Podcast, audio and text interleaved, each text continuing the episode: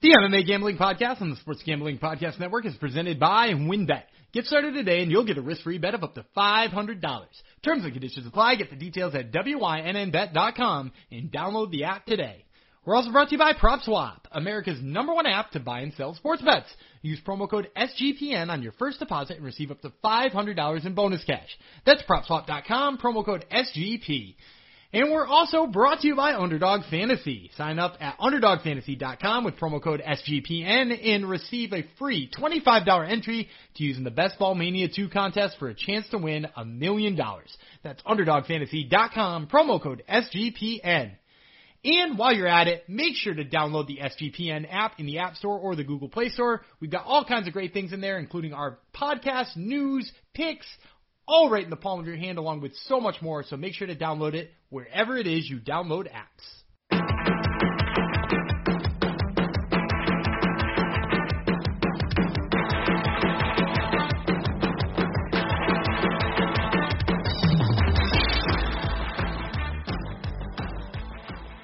Howdy ho, degenerinos, and welcome to the MMA Gambling Podcast on the Sports Gambling Podcast Network, episode 58. And I'm going to go back to the Montreal Expo theme. This is going out to um, five-time All-Star, three-time Gold Glover, two-time Silver Slugger, Tim Wallach, who wore number 58 in his rookie season on the Montreal Expos, and he's one of the guys we used to used to watch when we would go as kids to Montreal in the summer vacations and go to expo games for like two bucks. So yeah, good times. Now I'm gonna break uh, my rule. I'm gonna let my co-host speak briefly because I'm gonna address him here. Uh, co-host who's a baseball nut. Do you know who Tim Wallach is? I, I don't, although the name does sound vaguely familiar, the, the Expos weren't around all that often. I'm going to date myself here. During my uh, my fandom, like during my young fandom, they were, but they were pretty bad. Uh, Yes. Because like when they, I mean, like they were about to win the NL East, right in '94 when the strike happened. I was Yep. four or just about to turn five when they they started the strike. So, uh, and then they, I mean, what did they stop? When when did they move to Washington? I can't remember. It's bad memories of. Yeah, they, they're talking about giving you guys the A's though. it's true. Yeah, They're you, talk- they're you talking might about get the A's. A's back. Yeah. Maybe.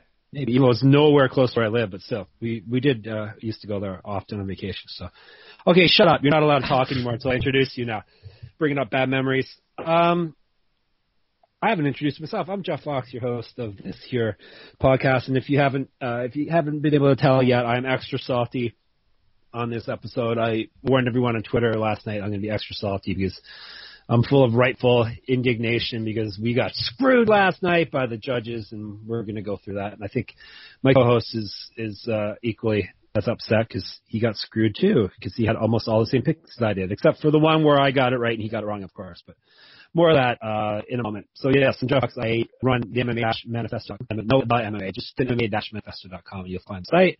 That's my MMA exclusive site where you got contests, you got fighter salary earning info, you got schedule reports, you got fight cards, you got all, all the stuff you need on there. Um, and I also obviously work for the Sports Gambling Podcast Network, where I am an editor, writer, all that stuff, and I'm a host of this podcast here. Um, episode 58, told you that. Tim Wallach, I told you that. What else? I'm acting like I have notes, which I do not. We do not plan in advance in this podcast. That's why it's so good. Everything's off the cuff. Uh, if you are listening to us on the SGPN feed, uh, if you can find our exclusive feed, MMA Gambling Podcast, and subscribe to that, that would be appreciated because eventually we're going to be farmed out totally onto that um, that feed only, and we don't want you m- missing this amazing, amazing podcast, which you your week is not complete without actually twice a week. Um, so enough of me rambling. I think I'm struggling here more than more than usual. Uh, let's let's let my co-host, um, associate host, speak again. Uh, his name is Daniel Gumby Vreeland. What can I tell you about him?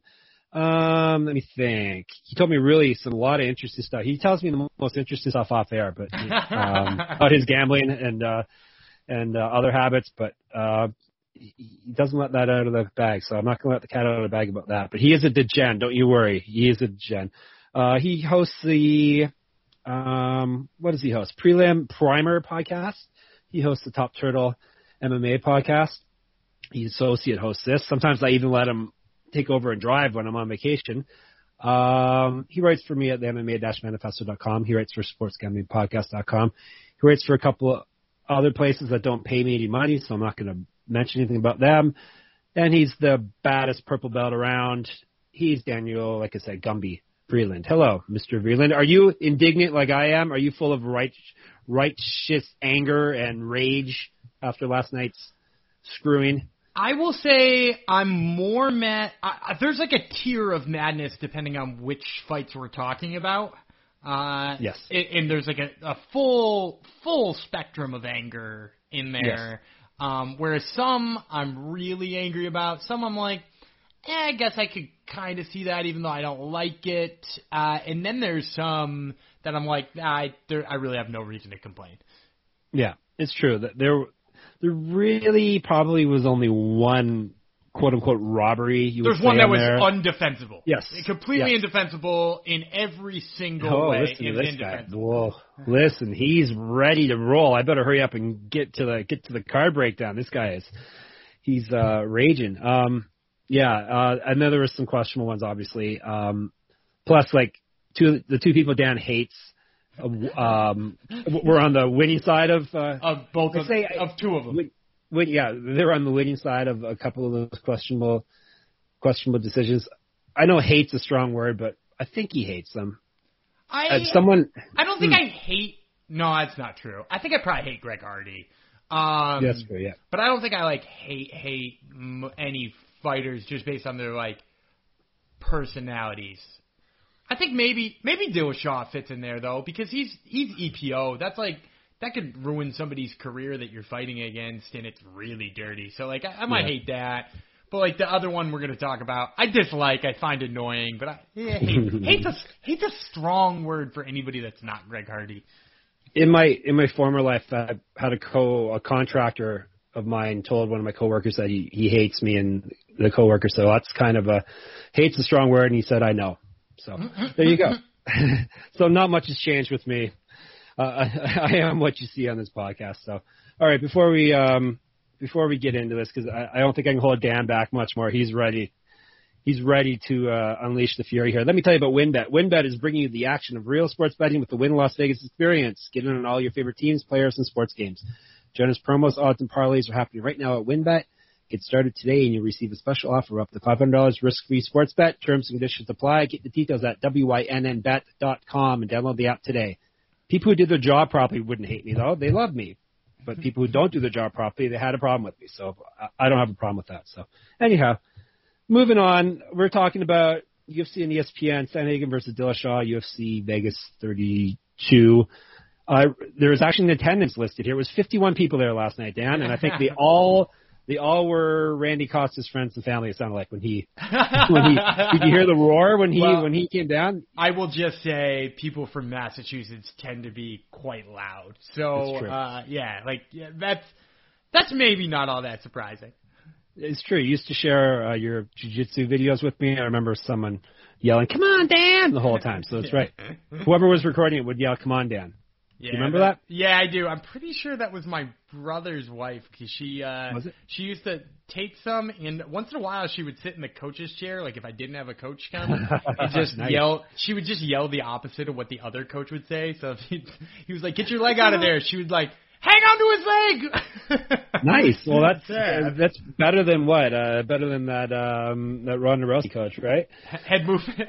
yeah, yeah. Better than better than a lot of things here in coaches' corners. You hear a lot of like get up, get down, get out of that. Like general, like not very helpful stuff. Like what Urijah Faber last night said, try to try to hit her. Yeah, keep hitting point, her. Keep hitting her in the face.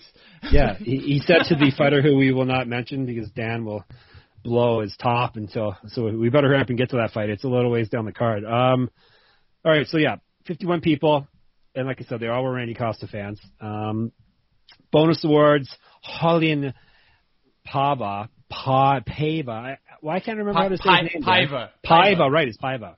It's like Rocky Paiva.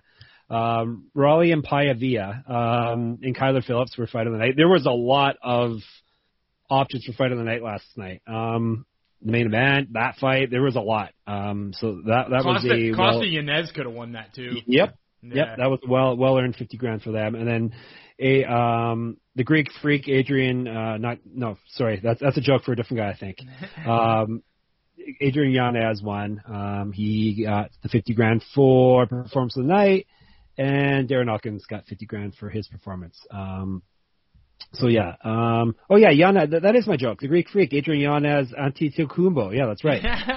Because that's.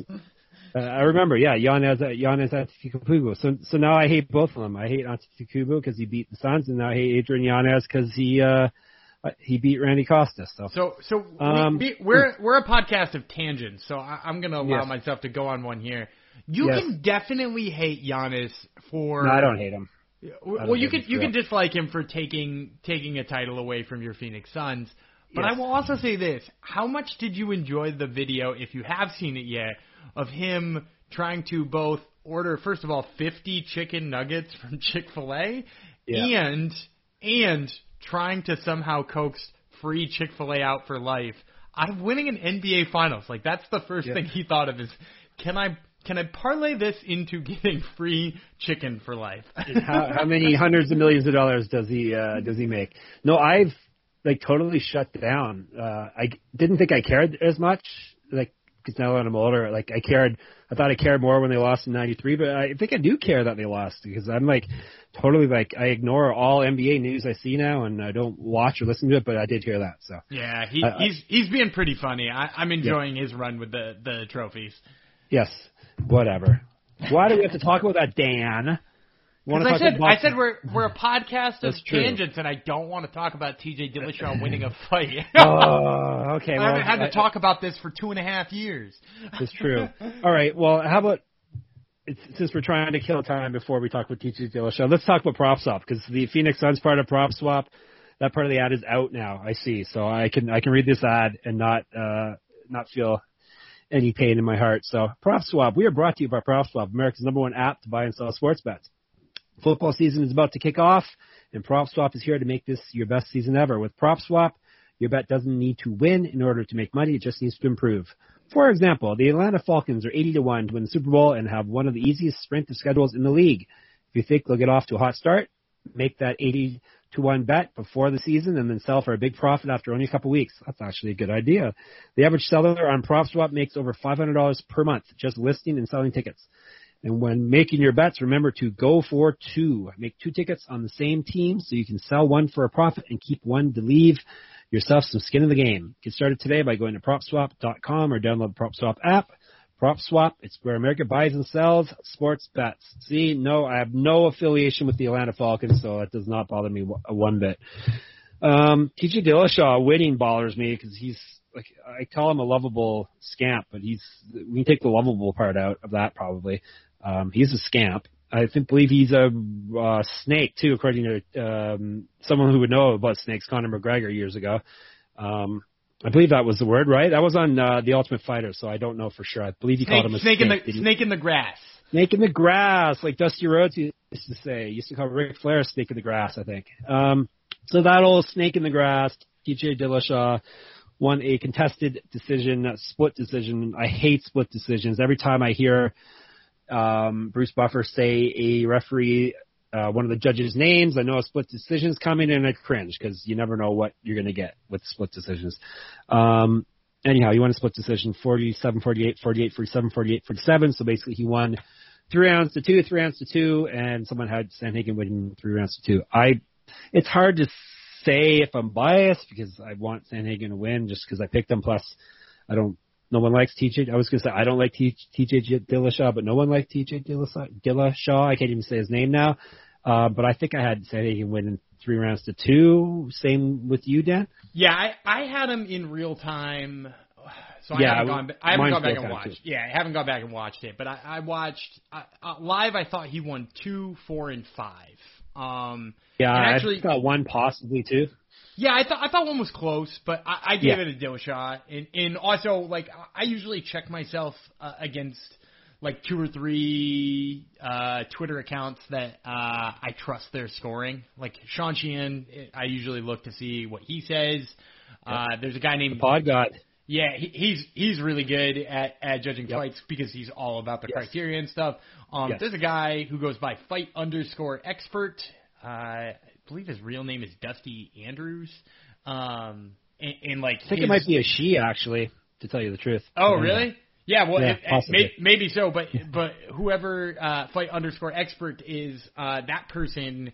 Uh, scorecards are usually right around where the judges' scorecards are. So when I saw a bunch of people, you know, I was like leaning Dillashaw after the first, and I was like, then I looked, and pretty much everybody said Dillashaw in the first, and I was like, okay, so you know, anything I did think about Sandhagen in first was an overreaction, but like I, I think, man, dude, I, I think uh, two, four, and five have got to be his, unless you're you're scoring pressure. And the thing is, is the criteria for judging for those who are not super familiar with it, pressure in controlling where the fight is does not matter unless all of the grappling and all of the striking that you scored is deemed a hundred percent tied. So if, if if the striking is even just a little bit in somebody's favor, it pressure does not you know like change who's in. It, you pressure is on the back burner. You do not even touch it unless everything is exactly tied. Then you can talk about pressure and control where the fight is. So for me in in four and five, that's all that Dillashaw had going for him, right? Like he he lost a lot. Like he just got his his grappling basically nullified, so there was no grappling. And Yeah, there wasn't anything. Yeah. all, all of the striking was in in Sandhagen's favor, in my opinion, in those rounds. He other than other than light leg kicks, like he was Yeah. kicking him, but he wasn't kicking him hard. And Dillashaw was snapping his head back with jabs pretty much every every round, pretty much. yeah, and, and not just jabs, like spinning back fists. He, Right. with a couple hard elbows, like. Yeah, like he hit him with a bunch of stuff that I think you know did legitimate damage, and not that those leg kicks didn't. Like I, I think, while you say light leg kicks, I, I give him a little more credit on that. I, I think that he did probably, you know, do some damage actually with those leg kicks, but not more than Sandhagen did. So yeah, I, I gave Sandhagen two, four, and five. And you know what's the funny thing too, is if you look at, at how the judges scored the fight, Yeah, uh, you know, two out of three judges gave him four and five. Yeah. Um, you know, And all of them gave him two. and all, All of them gave him two. So, twos, so the majority of judges gave him two. The majority of the judges gave him four. The majority of the judges gave him five. Uh, but that's just not how we score fights. Um, No. Instead, we score them totally. And you know, one of those judges who who gave him five didn't give him four. One of the judges who gave him four didn't give him five. Um, and yeah, and we have to see this unfortunate T.J. Dillashaw run back to the top now. Yeah, but other than the bank account, I would rather be Corey Sandhagen today, other than T.J. Dillashaw, because he got his eye got messed up. Um, Sandhagen pretty much came out of it without a scratch. I'm sure his legs probably are beat up, but he didn't look like he had really any wear wear in his face at all. Yeah, and and that's a, another thing too is like, not that damage is like a, like an indicator, right? Because like, just like look at Nate Diaz the wrong way he starts bleeding, Yeah. or like if you, Darren Elkins. yeah, oh, I mean Darren, yeah, Darren Elkins comes into the cage bleeding, so, uh, yeah, like I, I kind of, I kind of think damage is not a good indicator, but I, I mean, like in this case, it did show a lot. You know what I mean? Like it, it did, it was a good indicator of who was actually landing big shots because you're right. uh, TJ didn't land anything that was like big upstairs on on Corey Sandhagen. You know, like a couple of things to the body, a couple of things to the legs, and like yeah. Apart from that, I I, I think I, I'm pretty positive that Corey Sandhagen did more damage. and he never was.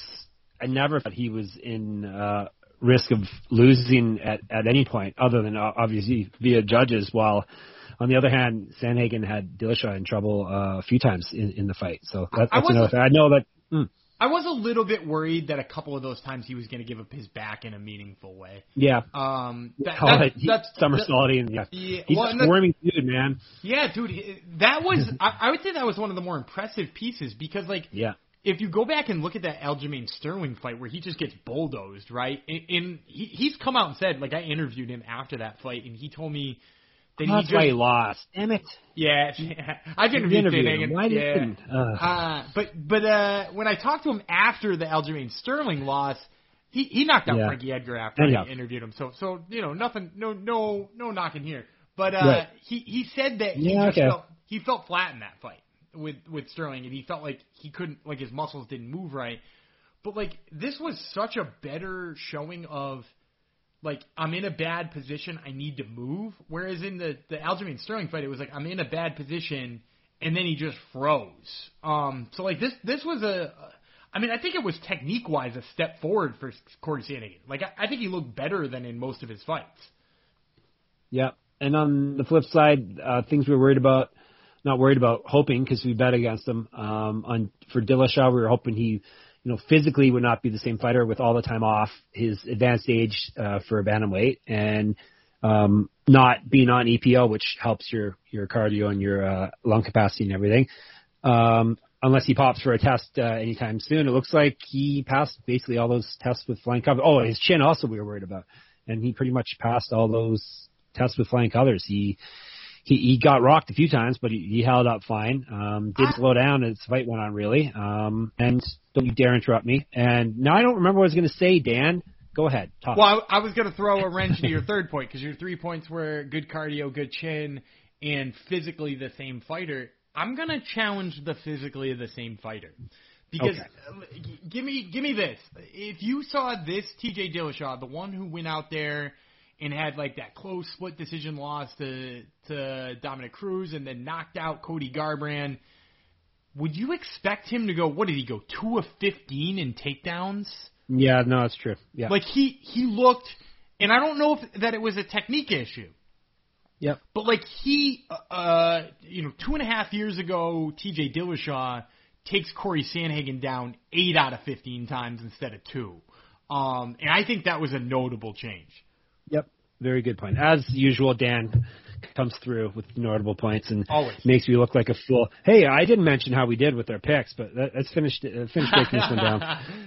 now that you've showed me up, I'm going to show you up. Um, barely show you up, but I will. Um, all right, so I'm looking at. I'd run performance-based rankings on MMA-manifesto.com based on who a fighter, um, basically like like like performance based, not um, voting or anything like that. So I based on who a fighter beat, what that fighter's record was at the time, and if they finished them, if it was a title fight, they get bonus points for stuff like that. And more recent the fight, the better. Fight, you get points for their most recent performance and for a uh, performance a few years ago, that type of thing. So anyhow, um, we still basically have there's basically four guys um, near the top, and there's and there's a huge gap.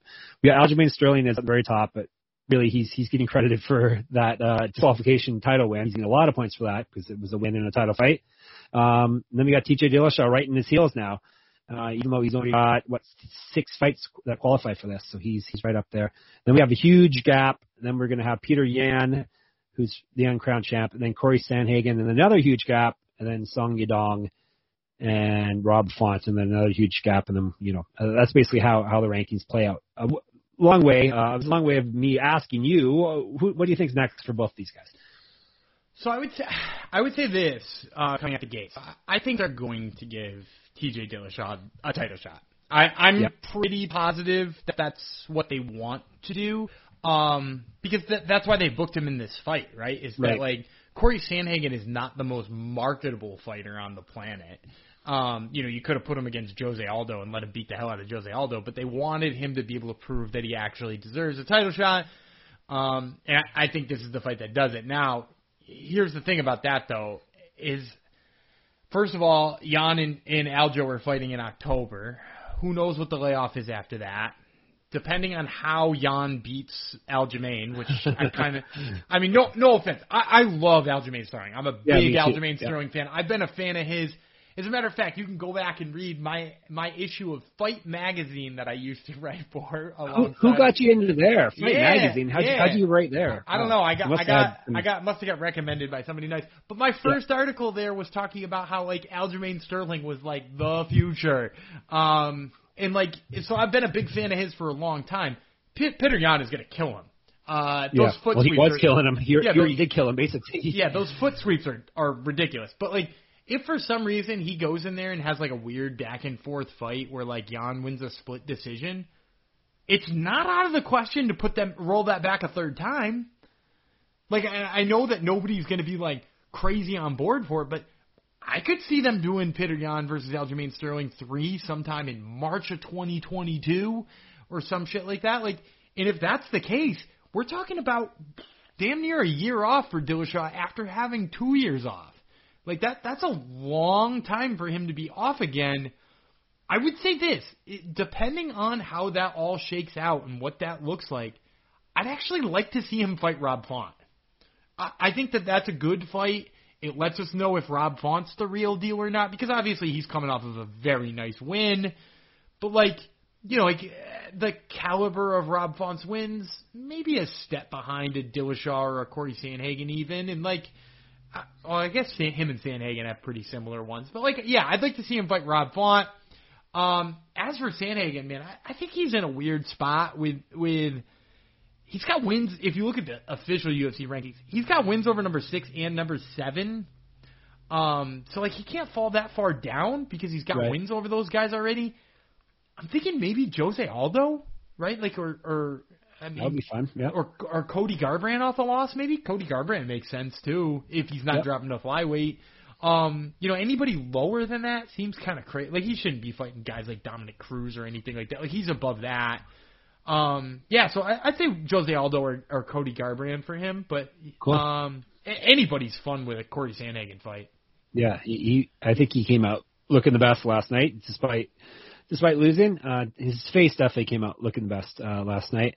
We spent a lot of time in the main event because that basically was the uh, when it comes to top of the weight class type stuff. That was ended up being the only real meaningful fight we had on the card last night because we lost the co-main event uh, when Macy Chiasson had to back out of her fight. Um, she had stress fracture in her foot.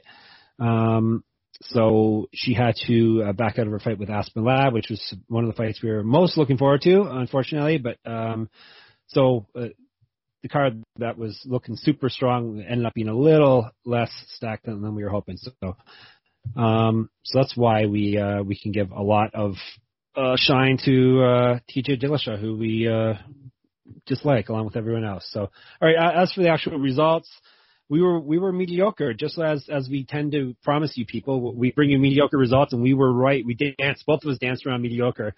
With the odd number of fights, there's no way we could have been 50-50. So we we did um, we did perfect. I was six and five. You were five and six. You can't get more mediocre than that. I was right on the money. Um, I was up 22 bucks. Dan was down 169. So on on the year, Dan, all, your talk about how much who, who's down the, the least amount of money, you're only down 10 bucks less than me now. So you're gonna have to find a new excuse after next week, I think, because I am gonna take the lead in that category too.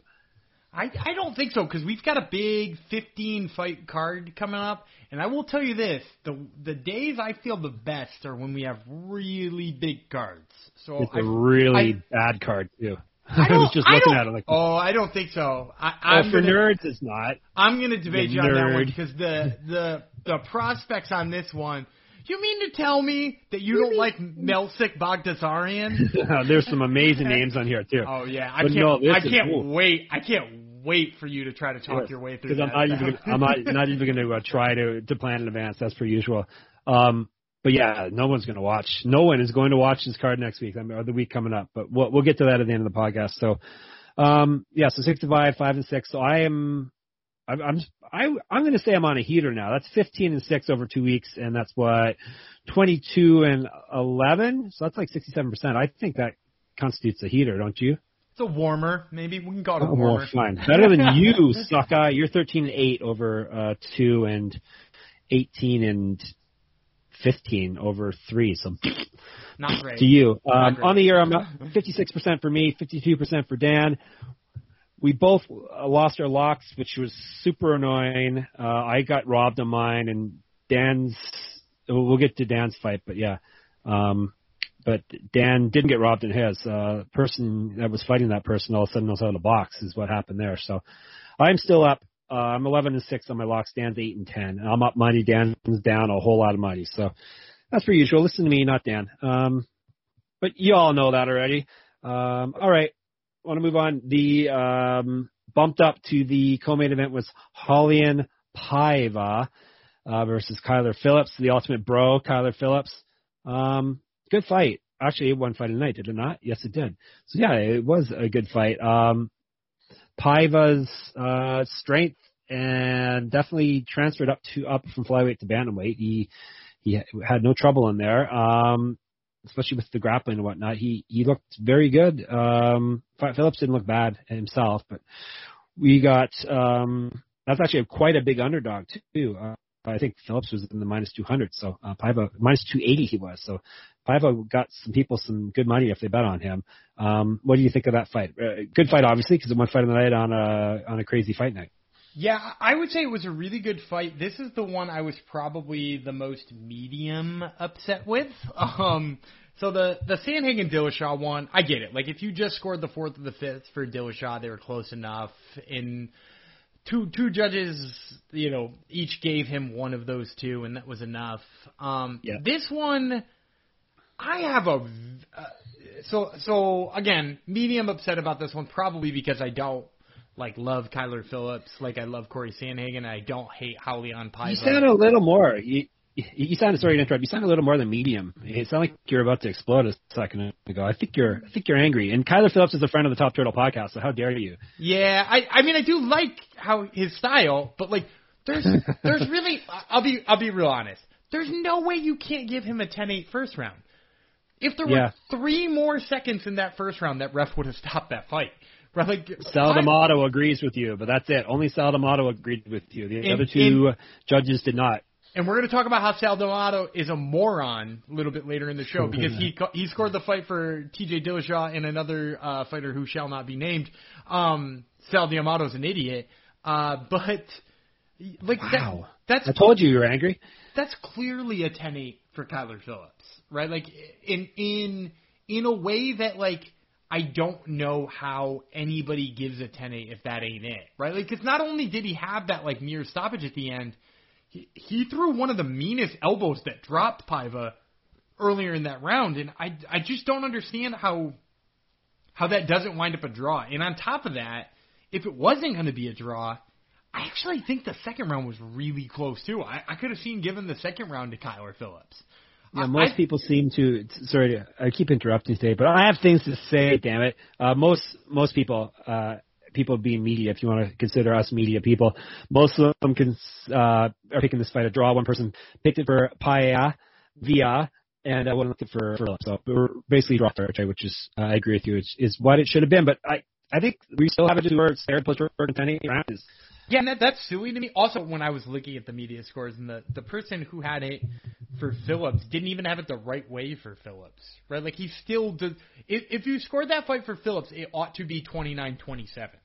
Yeah, right? that's true. Because he, he Yeah, got a 10-8 10-8 first, and and 10-9, maybe and maybe he edged out the second, right? Like I wouldn't be Yeah. surprised if you said he edged out the second, but like he got a 10-8 first. Um, and yeah, so like I, I I scored it a draw. I expected it to be a draw. Uh, yeah, that's just a it's just another bad decision, and and for a card to be topped by two decisions that I didn't agree with, and three out of five on the the Mm, yep. the main card with with literally the only two that I didn't contest were TKOs. So uh, Yep. yeah, it, it, it's upsetting. I will say I, I do think I, despite the fact that I think this was a draw, I'm I'm definitely lower on Kyler Phillips than I was before. Though. Yeah, for sure, for sure. Um, he, he- he was 'cause- fighting a flyweight, and he, he got manhandled for a lot of the fight. Yeah, and I would also say this too, like he went for the finish in the first and just looked out of it in the second and third. Like he, Yeah. not not that he was out of the fight in those two rounds, but like he didn't look like Kyler Phillips anymore. His wrestling also didn't hold up. Like in the preview show, I talked a lot about how I was like high on his wrestling, and I think it's better than it, it people give him credit for, especially the Yeah. way he he dealt with Song Yadong. Um, but like yeah, it didn't it didn't hold up very well against Paiva. So uh, either I, I underestimated Paiva or uh, yeah, Phillips round two and three um, gave me some things to think about for sure. And maybe one of one of the UFC off weeks we'll have to have a whole uh, bitching about judging uh, um, podcast 'cause it's it's still really dumb how the sport is judged. It's still like with boxing rules, 10, 10 9 rounds, and judging it per round is like imagine uh, other sports judging it like per quarter or per period or, or whatever. It's ridiculous. So you- you'd have the wrong team winning all the time if you were like an NBA team, you know, squeaks by for uh, for three quarters. Uh, they win, say they win by one point the first three quarters, and then the uh, other team wins by what five points in the last quarter. In in the real world, the uh, team B would win, but no, in in MMA, team B would have lost three rounds to one. So it's um, it's it's a strange way to to judge a sport. So anyhow, um, third fight we did not need judges. It went right. The, this basically went the way we were predicting it would go. Darren Elkins TKO Darrick Minner. We were thinking it could have been a um, a submission win. But uh, gritty fight. Dar- Darren Elkins is impossible to finish, impossible to keep down. Um, just keeps going. He, he got a very, very impressive um, win over an up and coming guy. It was the second most Darren Elkins fight that Darren Elkins has ever been in, only behind the Mirsad Bektic fight, uh, where he took the most savage beating for 14 and a half minutes before knocking out Bektic. But this was right on par with that. Uh, while he was getting the snot beat out of him in the first round, I turned to my wife and I was like, Elkins has got him right where he wants him. yep, he's just wearing his fists out. Yeah, because and and I will say this too. Was that not one of the most savage elbows that Minner landed on Elkins in that first round too? How did he not get knocked out? And, and granted, I shouldn't be surprised that Elkins didn't get knocked out, but like he bounced his head off the mat with that elbow, in like one of the most vicious ways. And Elkins just like quietly shifted his hips and pulled into guard. And I was like, what the hell is that dude? It's eventually he's going to catch up to him. He's 37, and that's what 35 pro fights. So eventually it'll but catch up it, to him. But how is it not caught up to him though? I know. Like, you know, like, and, and he's been knocked out three times in his career, which I, I don't even like. The Ricardo Lamas one, I guess, is the only one that's super recent, and then all the other ones you got to go back, you know, seven or eight years before you can find one. Right? Like you got TKO'd by Chad Mendes in 2013, but like, man, dude, like it's just so crazy that like he's taking those punches. Like you said, it's going to catch up to him. How is it not caught up to him at 37? Like it shouldn't it have already caught up to him? It's got to be. It's got to yeah, be the tattoo. It's got to be the damage tattoo. It's protecting him. He's kind of like the Iron Man with that uh the chest thing Iron Man has, where he gets his power from. That's uh, he gets the power from the, the damage tattoo, and uh, very coherent um, post fight interview too. so it's not like he was rattled or anything either. No. Like his brain was in in shape. And Minner's like he's not going to make it uh much farther if he's submission or bust. Like it's uh those days are long gone. Um, where yeah. he can get by with that. When I, I thought too, here's what I'll say about him is, is that so I, I think he's a guy. If I'm not mistaken, he's one of those guys who changed to uh, Glory MMA with um, James Krause.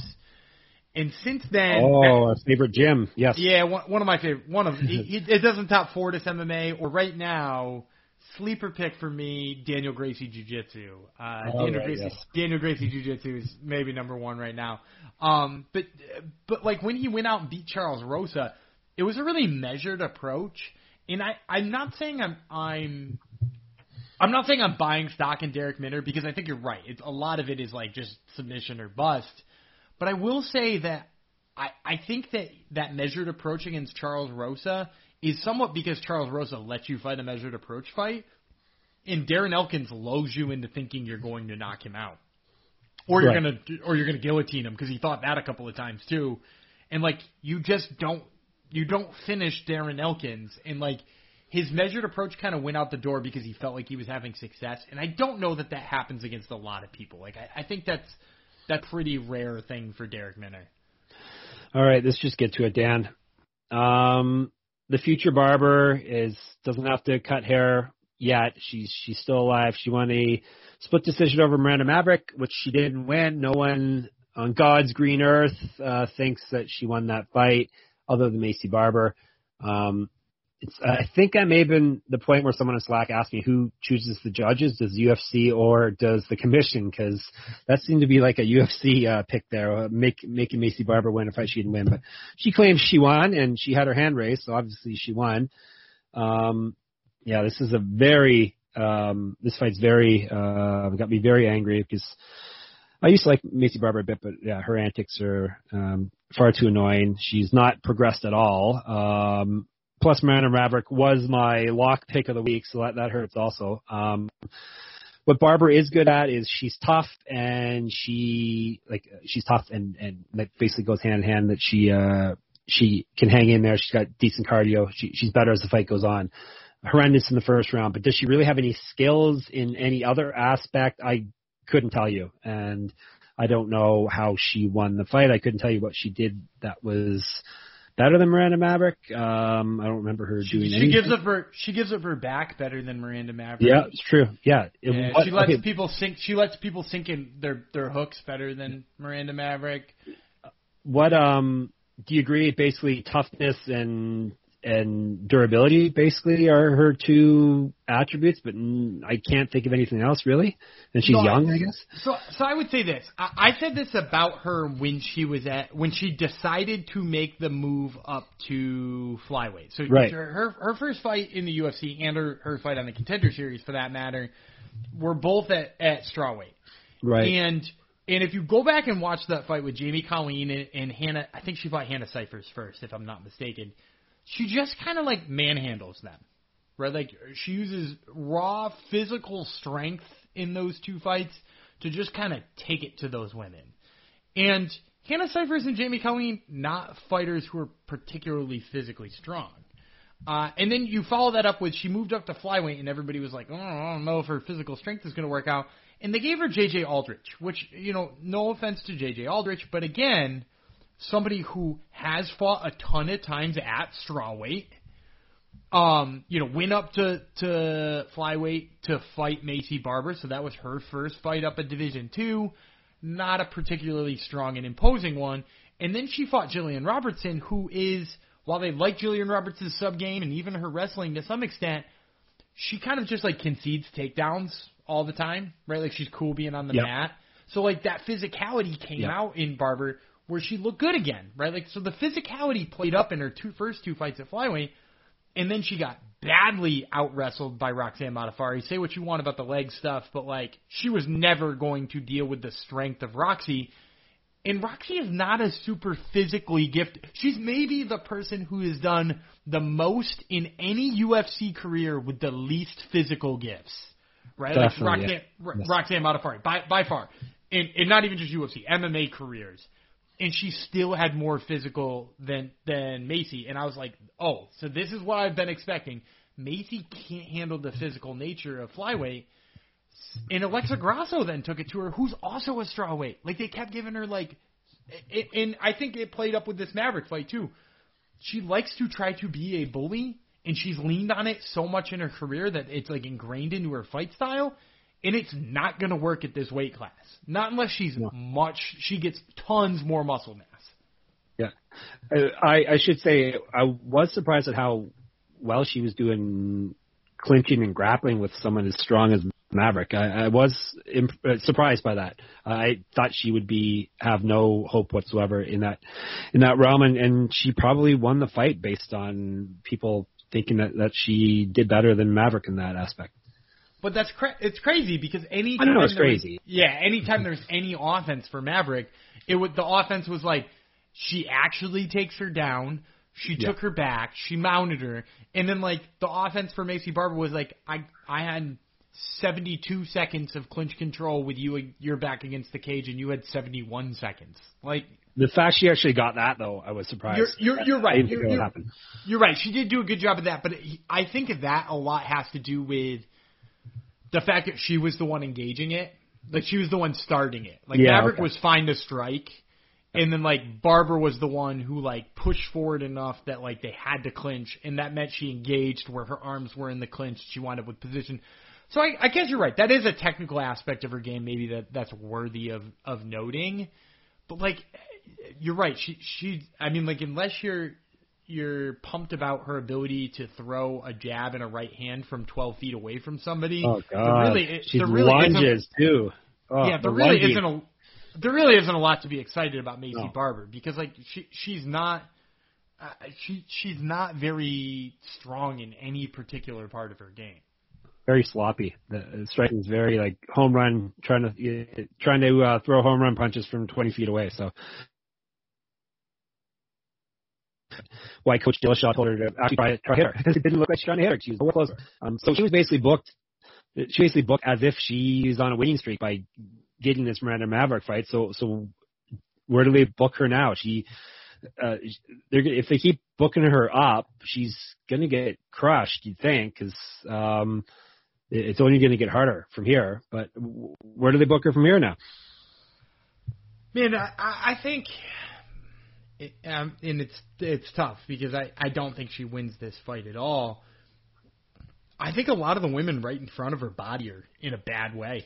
Yeah. Um, you know, like she's already got. If you're looking at the UFC's rankings, um, you know, she's already got losses to number ninety and ten, so not higher than nine and ten, right?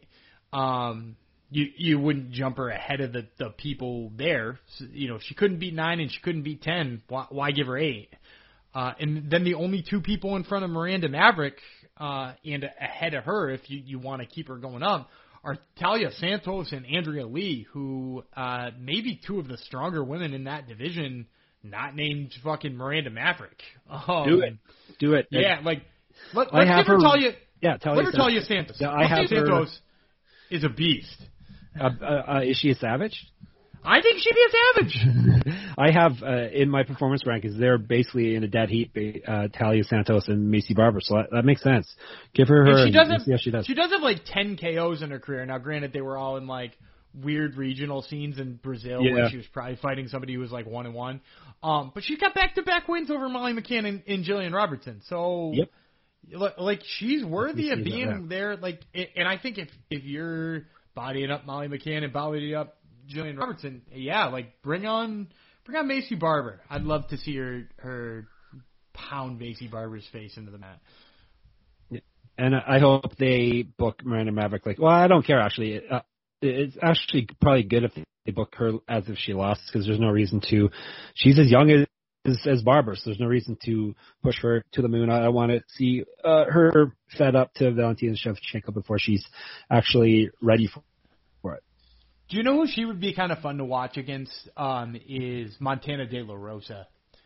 Um, yeah, who's got like a little little bit of a wrestling background, and then it would be a step back from Barber, but like barely, right? Like Montana yep. De La Rosa's right there with her, um, and, and like for me that would be a good. And, and again, like I, I don't know if you know this, like Maycee Bar or uh, Miranda Maverick has been really vocal about like stop booking young women in the flyweight right. division against other young women.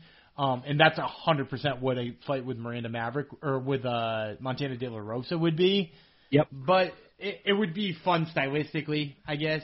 Um, I, I'd also be all about just booking Miranda Maverick like she fucking won that fight. Like put her in there with Jessica Eye and let her her maul Jessica Eye. Um, yes, that would be fun. But but like yeah, like if you want to give her a step back just because, give her a step back just because. I'll also say of everybody who's ever been robbed, and she's right up there with some of the biggest robberies of all time. Yeah. Uh, she uh, she handles herself in one of the most mature ways of any fighter I've ever seen. Yes. Well, isn't she going for a PhD? So. Yeah, PhD um, or she, yeah. Something yeah. fancy too. From yeah, like industrial. I know it's, it's industrial psychology or something like that. I think. Yes. Something like that. Yeah. Um, so anyhow, she's, she's yeah yeah she she's super smart. Yep. Um, dumb enough, uh, dumb enough to go on Dan's podcast though, because she lost. So, um, all right, so we got that one wrong. Yeah, we haven't broken down. Um, we got all the we've got all these fights wrong thus far, except for the plus one thirty Darren Elkins, um, and then the opener of the main card we got wrong also. We almost had it right. I was getting very happy. But then the Greek Freak, Adrian Yanez, Antetokounmpo, um, knocked out Randy Costa after it. This is a crazy fight. Um, so Dr. Pepper beat uh, Peanut Butter Cups, but um, I don't know. Is there much more to say than this was a crazy fight and fun? No, it was a lot. I will add one thing to your analysis, other than it was a crazy fight and fun. Adrian Yanez was on the Top Turtle podcast that week. oh, yes, it's true. But Randy Costa's been on it also, right? So, in in the past, in the in the past. So, all right. So that, that's the main card. I went one in four. Dan went one in four. Um, yeah, what is not doesn't seem to be our strong suit, does it? Like this is this has become well. Last week it was. Uh, last week everything was a strong suit, but more often than not, we get off the hot starts on the prelims, and then we tank in the main card. So I would, like I've suggested this before, um, we should just do a podcast where we just pick prelim fights, but then also then I caught myself so that's that's a dumb idea. Who who would ever listen to who would listen to a podcast where all you do is break down prelim fights? Seriously, Other, uh, unless you have like someone amazing, a co-host in it like once in a blue moon. Yeah, I I don't I don't know why. Is there any money in that? Is there any money you think in picking just prelim fights uh, on a podcast? Probably not. A, a little bit. a little bit. Um, maybe we should do that then. Anyhow, um, yeah, we we sucked on the uh, main card, but the night started off so well, which is the part we're gonna we're gonna end this uh, end this episode strong because the uh, night started off strong for us on the on the prelims. Uh, first, let me tell you about a couple of our last sponsors. Underdog. Make sure you head over to underdogfantasy.com. Use promo code SGPN for free $25 to enter for a free shot at a million dollars. They're running a million dollar contest on there right now. And who couldn't use an extra milli? Even people who host prelim podcasts could, could, could use an extra million dollars here or there. So make sure you download the app and sign up at underdogfantasy.com, promo code SGPN. And while you're downloading apps, download the SGPN app. Yes, we have our own app and it's live in the App Store and Google Play. It gives you access to all our picks, all our podcasts. You can get notifications when we drop our podcast or when any of our, the other SGPN podcast drops. So make sure you grab that app. And when you're there, if you could give us a review, that would be amazing. Um, tell them how much you enjoy the MMA gambling podcast, especially and how the hosts deserve a massive race. Um, all right, prelims. Um, the happy part of the night for us, uh, as per usual, Brendan Allen beat Puna Soriano oh wait a minute, this isn't happy for Dan. Dan got this one wrong. Jeff got this one right. This was the only only fight we differed on last night. Um, Allen won three rounds, three rounds, and two rounds on the judges' scorecards. This was not a robbery. This was uh, a good fight, and Brendan Allen looked uh, fantastic. Soriano is very tough. He got the snot beat out of him basically the, the whole fight and kept on coming. Yeah, and, and he looked good in like little pieces and moments. But yep. uh, the I will just say the shocking thing to me here was uh, I thought Puna gets this done on the feet, and if it hit the ground, Allen was going to win. And right. Allen looked great on his with his hands. Um, he did. I, I don't know. I don't know how much of that. Didn't they say? Eh, correct me if I'm wrong on the broadcast. Did they say he moved to Sanford MMA and like had left? Training in wherever he was living in Louisiana or you know like so he, he was training somewhere else. That um, is, I'm checking moved, his Wikipedia. Yep, that's where he is he now. Moved he to, at Sanford. Yeah, he moved yeah. to Sanford. So like may, maybe working with um with the guys at Sanford, just I mean maybe it just makes sense that he's this yep. much better. Yeah, Henry Hooft knows how to strike. So, yeah, yeah, he was, knows a thing or two. Yeah, exactly. Um, let me see. We got the next one right. Also, this is a plus one, plus one twenty. Nassourdine Imavov, who who is Dagestani, but he um, trains in France and speaks French. Um, he knocked out Ian or TKO'd Ian Heinisch. Um, basically destroyed him, which was fun to see because we had a plus 120 on that one. Yeah, I uh, and I've been a pretty big fan. I, I think I said it last week too. I've been a pretty big fan of Imavov and he did it in exactly the way I thought he would. Like Heinisch turned that pressure way up, and it just did not matter because this nope. dude is a great counter striker. I mean, with the exception of losing a majority decision to Phil Hawes, which in retrospect, I mean, like, man, it does not look bad because Phil Hawes has looked like a killer since then. Um, like he's looked really good in the UFC so far. Yep, we need more French Dagestanis, I guess, right? That that, that must be the new the new breed of fighter, French Dagestanis. French, French Dagestanis. Yes. Yeah, you get all of uh, all of Khabib's wrestling and defensive wrestling, yep. and, and Francis's striking. Yeah, exactly. That's exactly right. Um, speaking of striking, Mickey Gall can can strike now. Um, he pieced up Jordan Williams and then won via submission. Him winning via submission wasn't a shock because that, that's where he he uh, thrives. Basically, that's the only only thing he thrives at uh, until this fight. Um, but he he won it basically on based on his striking. He um, the submission just came after he battered Jordan Williams, which was Dan's lock pick, which made me smile that Dan lost his lock. But uh, I it was going to come bite me in the ass soon with the Miranda Maverick fight. But yeah, if Mickey Gall can strike, then there might be hope for him still. Yeah, I was.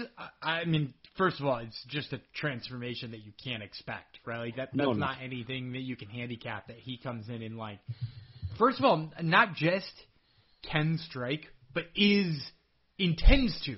You know yeah. what I mean? Like, I, I think I think this level of striking has always existed within him, but he was always so one track minded, like I'm gonna grapple you up, and like the striking was just there to defend himself against other people's striking.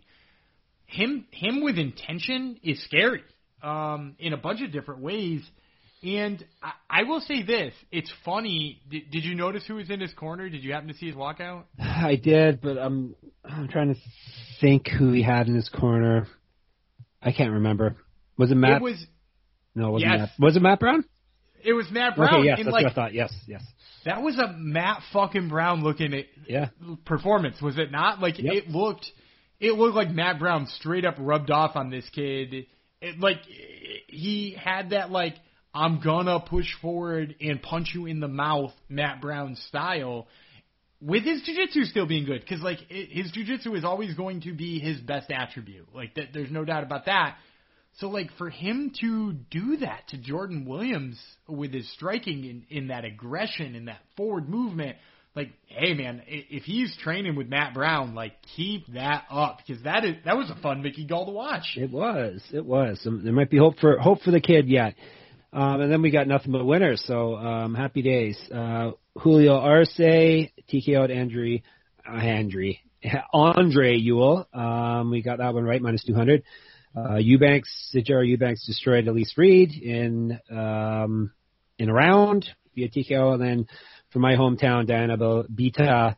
What's her first name again? You changed it. Deanna? Dan, Dan, no, it is Daniela? Deanna. Yes, right. uh, but I changed Daniela. it to Dan, Daniela. Daniela Belbita uh, beat Hannah Goldy versus, uh, via uh, decision, three rounds to none on all the judges' scorecards. Anything to say about any of those fights that jump out at you? Um, no, I, I mean I feel bad for Elise Reed who fought Sijara Eubanks. She she's fought at atom weight bef- atom weight before, Yeah. uh, which obviously the UFC doesn't have. But she's she was up two weight classes against somebody trying to come down a weight class after having a lot of trouble making flyweight in the past. So like she was badly outsized and like Yep. I, I just think like it's it's kind of a shame that the UFC when they need short notice opponents find people out of the weight class because that makes it easier for them to make weight, Yeah, and, and it kind of takes some of the shine off of fighters like this because because Elise Reed is is really good. You know, we were talking about some of the wins she had before. I I've seen her fight a bunch of times on CFFC. It's just a shame that like her debut now is always going to be that she had her eye socket broken in like three minutes because she was fighting in a terrible weight class for her against a huge monster who's I, I mean like Sijara Eubanks has wins over Roxanne Modafferi, has wins over like other top ten women in the flyweight division, and th- this woman is coming up from atomweight to fight her. It, it, I get why they do it. I just hate that this is going to be like the first step into the UFC for so many fighters at this current pace. Yeah, it's true. Um 'cause that was a squash match. She had uh, no hope physically in that fight. It wasn't wasn't necessarily skill. Uh, physically, she was was totally outmatched in that fight. So um, almost like she was getting bullied in there. Um, so that was uh, um, that fight card. Um, a lot of finishes again. We had what uh, one, two, three, four, five, six out of 11. So what's going on with that? All of a sudden we're getting a bunch of finishes. Um, used to be nonstop decisions. Now we're getting finishes. Is are the is the booking getting weak or what's what's going on, Dan? Break it down. Nah, I, I don't I don't know necessarily other than chance, and I would assume Yeah. regression back to the mean because the the booking of this past weekend was really good. I mean, like Yeah. I I think somebody said there were only three favorites who won on the whole card. So, which is, is part of why our numbers were down, is because we don't predict you know nine underdogs to win any given week. But like the the underdogs had a great week. Um, so like it, it's not even that it was bad booking because the the people who were supposed to win didn't. So, uh, yeah, I, I'm I'm not quite sure. Yeah, was there that many underdogs? Really? I, I know we hit on a few, but Yeah, um, no. So oh, yeah, if yeah. I'm just if I'm looking at this right now, and I'll just read them off to you, is that so? Dillashaw was a, a Yep. fight night underdog. Raulian Paiva was an underdog. Darren Elkins was an underdog. Maycee Barber was an underdog. Yanez was not. So that's four out of five on the main card. it's wild. And then um, I don't. I think Brendan Allen and Puna was was a pick'em maybe. yeah, Um, it was very Imavov- close. Yeah. It was very close. Imavov was an underdog, and Yep. Mickey Gall was an underdog. Yeah, so that's Um, so the three 10 first, so, yeah. yeah, and the the Belbita Goldy Yep. fight was also probably a pick'em. Yeah, Um, yeah. or damn near close to it. Yep. So that that leaves you with pretty much just Yanez, Arce, and Eubanks as like clear favorites that won. So, uh, yeah, kind of Wow. surprising that that there was so few of them. No kidding. All right, so is that puts that one to bed. Um, as we uh, were talking about earlier on, we got another card obviously coming up this week. UFC and ESPN again. Hall versus Strickland. So it'll be UFC Vegas 33, I guess we're up to now. It's from the UFC Apex once again. It's uh, coming Saturday on ESPN. Uh, the, yeah, this is going to be a struggle. This is on the main, both the main card and the prelims are on ESPN, and this is well, I'll tell you what the co-main event is. Um, Shamil Abdurakhimov versus Chris Daukaus. That's your co-main event. You may be struggling a little bit. Two two top ten heavyweights. Uh, fine. Usually we have true. un, usually we have unranked heavyweights Yeah, in the okay. co-main event, dude. Right? Like usually it's Greg Hardy and Tai Tuivasa. Oh, that wasn't a co-main event, but it was close. yeah. Like, at least it's usually we have it's yeah, main fighters at least. heavyweights. Though. Yeah, No one yeah. knows these people. That's the thing. Um, Uriah Hall, Sean Strickland is main event, which should be should be fun. Is there a fight or two that jump off his card that you are most excited about? Yeah, I I think um if I'm picking the first one, Ronnie Lawrence versus Trevin Jones should be really freaking fun. Um, both of those guys are crazy underrated in the bantamweight division. I, I think people sleep on just how good Trevin Jones has been since he got to the UFC.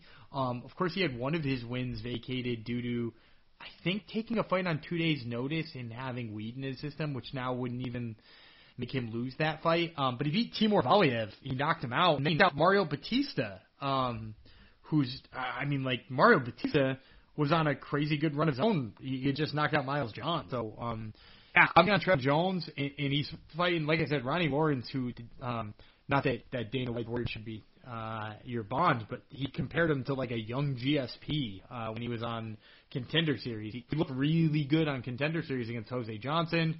Of course, won his first UFC fight. That one is pretty damn fun. Um, I'm also kind of excited for. Um, I'm kind of excited for Kyung Ho Kang versus Rani Yahya, mostly because I love Rani Yahya and like Kyung Kang can wrestle a little bit, and I don't know that that's a good thing when you're fighting Rani Yahya, because like sometimes it it'd just be better to never wrestle ever. Um, and I have no idea how that's gonna go. Um, so yeah, that's fun as hell. Um, yeah, there's a couple other ones. Rafa Garcia coming back's fun.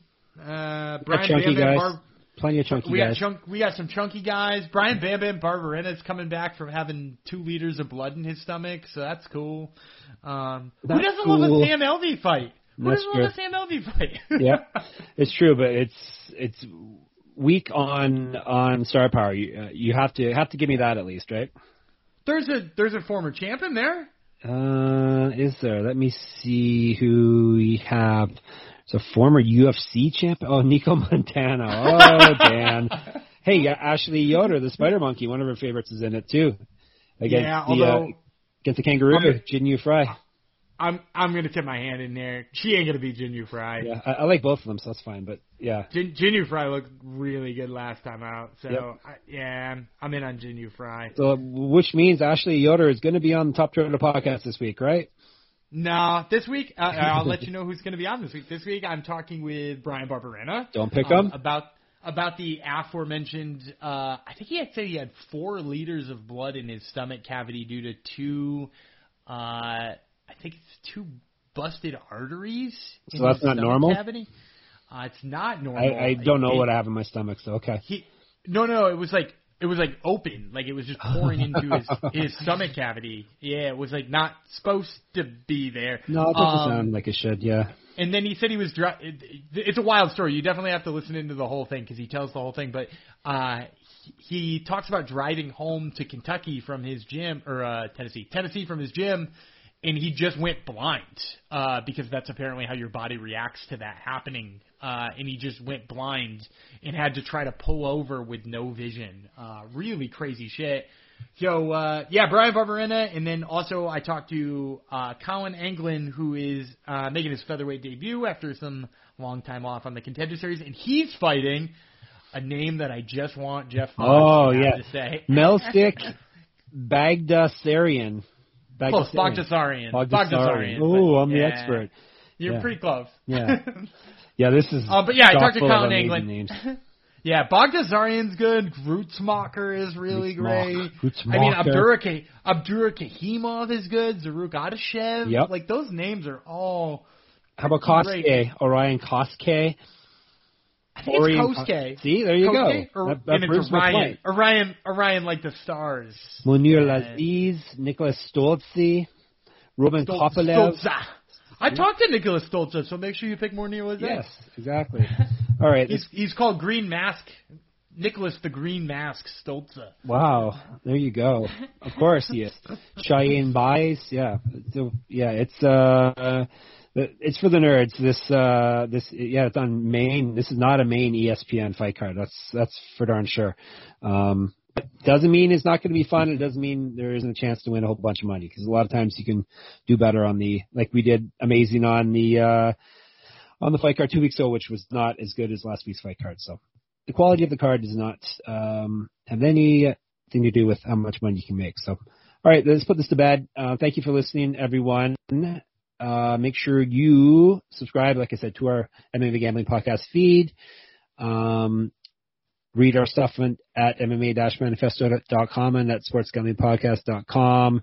You can listen to Dan's podcast when they drop later this week, Top Turtle Podcast and the prelim primer, and then we'll be back on Wednesday night picking this fight card that we basically just broke down for you right here. But we'll actually pick winners for every fight. And Dan um, basically guarantees he's not going to let me overtake him in the in the money lead this year. So, um, so we'll have to see how that goes. You want to take us home, Dan, or is there anything else I should tell the peeps? No, I mean like knowing that my I guarantee that at the end of the year that I will be ahead of you in the money. and That that was all really they needed to know. Yep. Okay, go ahead. Take us home. It's your turn. All right, I, I'm David Gumby Freeland. He is Juicy Jeff Fox, and we'll catch you next week. No, we won't. We'll catch you on Wednesday. God, Oh. Dan. We'll we'll catch you Wednesday. We'll catch you Wednesday. Bye.